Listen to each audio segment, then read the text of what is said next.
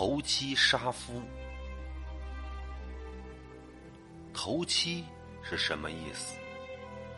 头七怎么算？头七该怎么做？头七是真的吗？今天我就给大家讲一个关于头七的鬼故事。据说人死的第七天，晚上会回到家里，来跟亲人见最后一面。我是家里的独生女，从小便不信这些鬼神之说，于是对于这些都觉得是无稽之谈。直到堂姐结婚之后，堂姐是个大美人儿。如果说要找一个合适的男人嫁了，她身边简直就是一大把。可是她偏偏选择了一个丧过偶的男人，好像还非常的爱他。听说度蜜月的时候，姐夫给姐姐买了一份高额的保险单，好像价值一百多万。还托人给姐姐从国外带回来一种维他命，听说服用了之后可以让人青春永驻、健康有活力。姐姐当然开心极了，这个男人对她可真是好啊。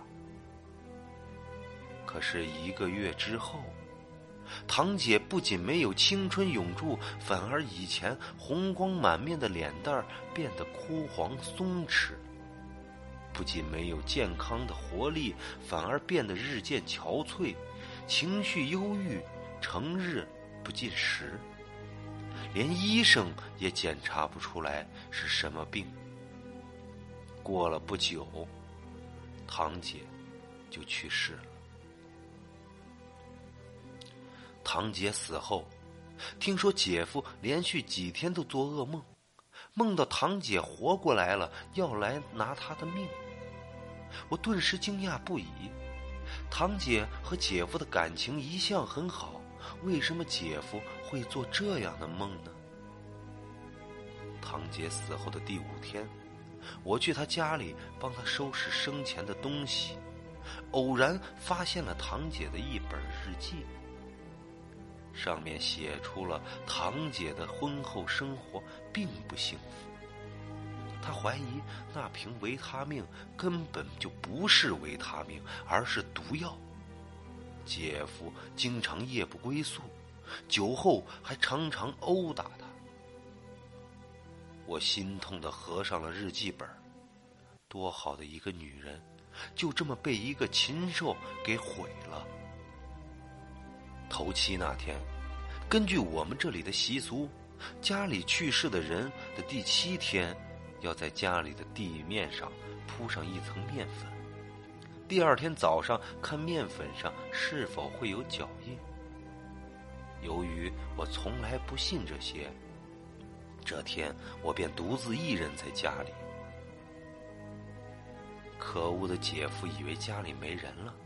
所以偷偷摸摸的回来，想偷走姐姐平时藏的私房钱和那份保险单。碰到了我，我便与他争吵了起来。正当我被姐夫一巴掌扇坐在地上的时候，一阵冰冷刺骨的风吹了进来，我感到毛骨悚然，便蜷缩在沙发上的一角，紧紧的抱着自己。姐夫也被吓了一跳，他打算逃跑，却发现门打不开。但是他记得刚刚自己并没有反锁上啊。奇怪的一幕发生了，姐夫忽然大笑了起来，但那种笑并不是发自内心的笑，而是让人感到恐怖、感到害怕的一种狂笑。他走到客厅里面的那面大镜子前，一边抓着自己的头发往嘴里塞，一边盯着镜子里面的自己狂笑。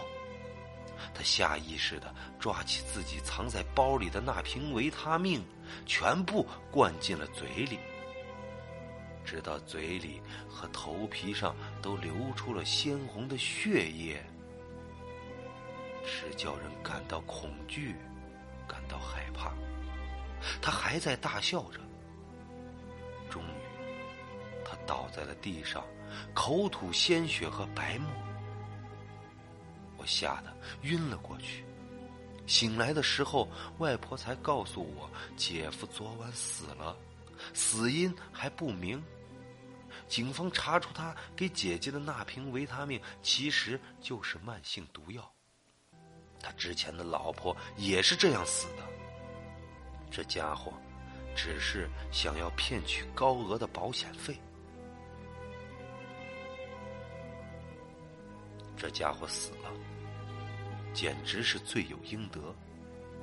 不过外婆还告诉我了一件事，就是今天早上。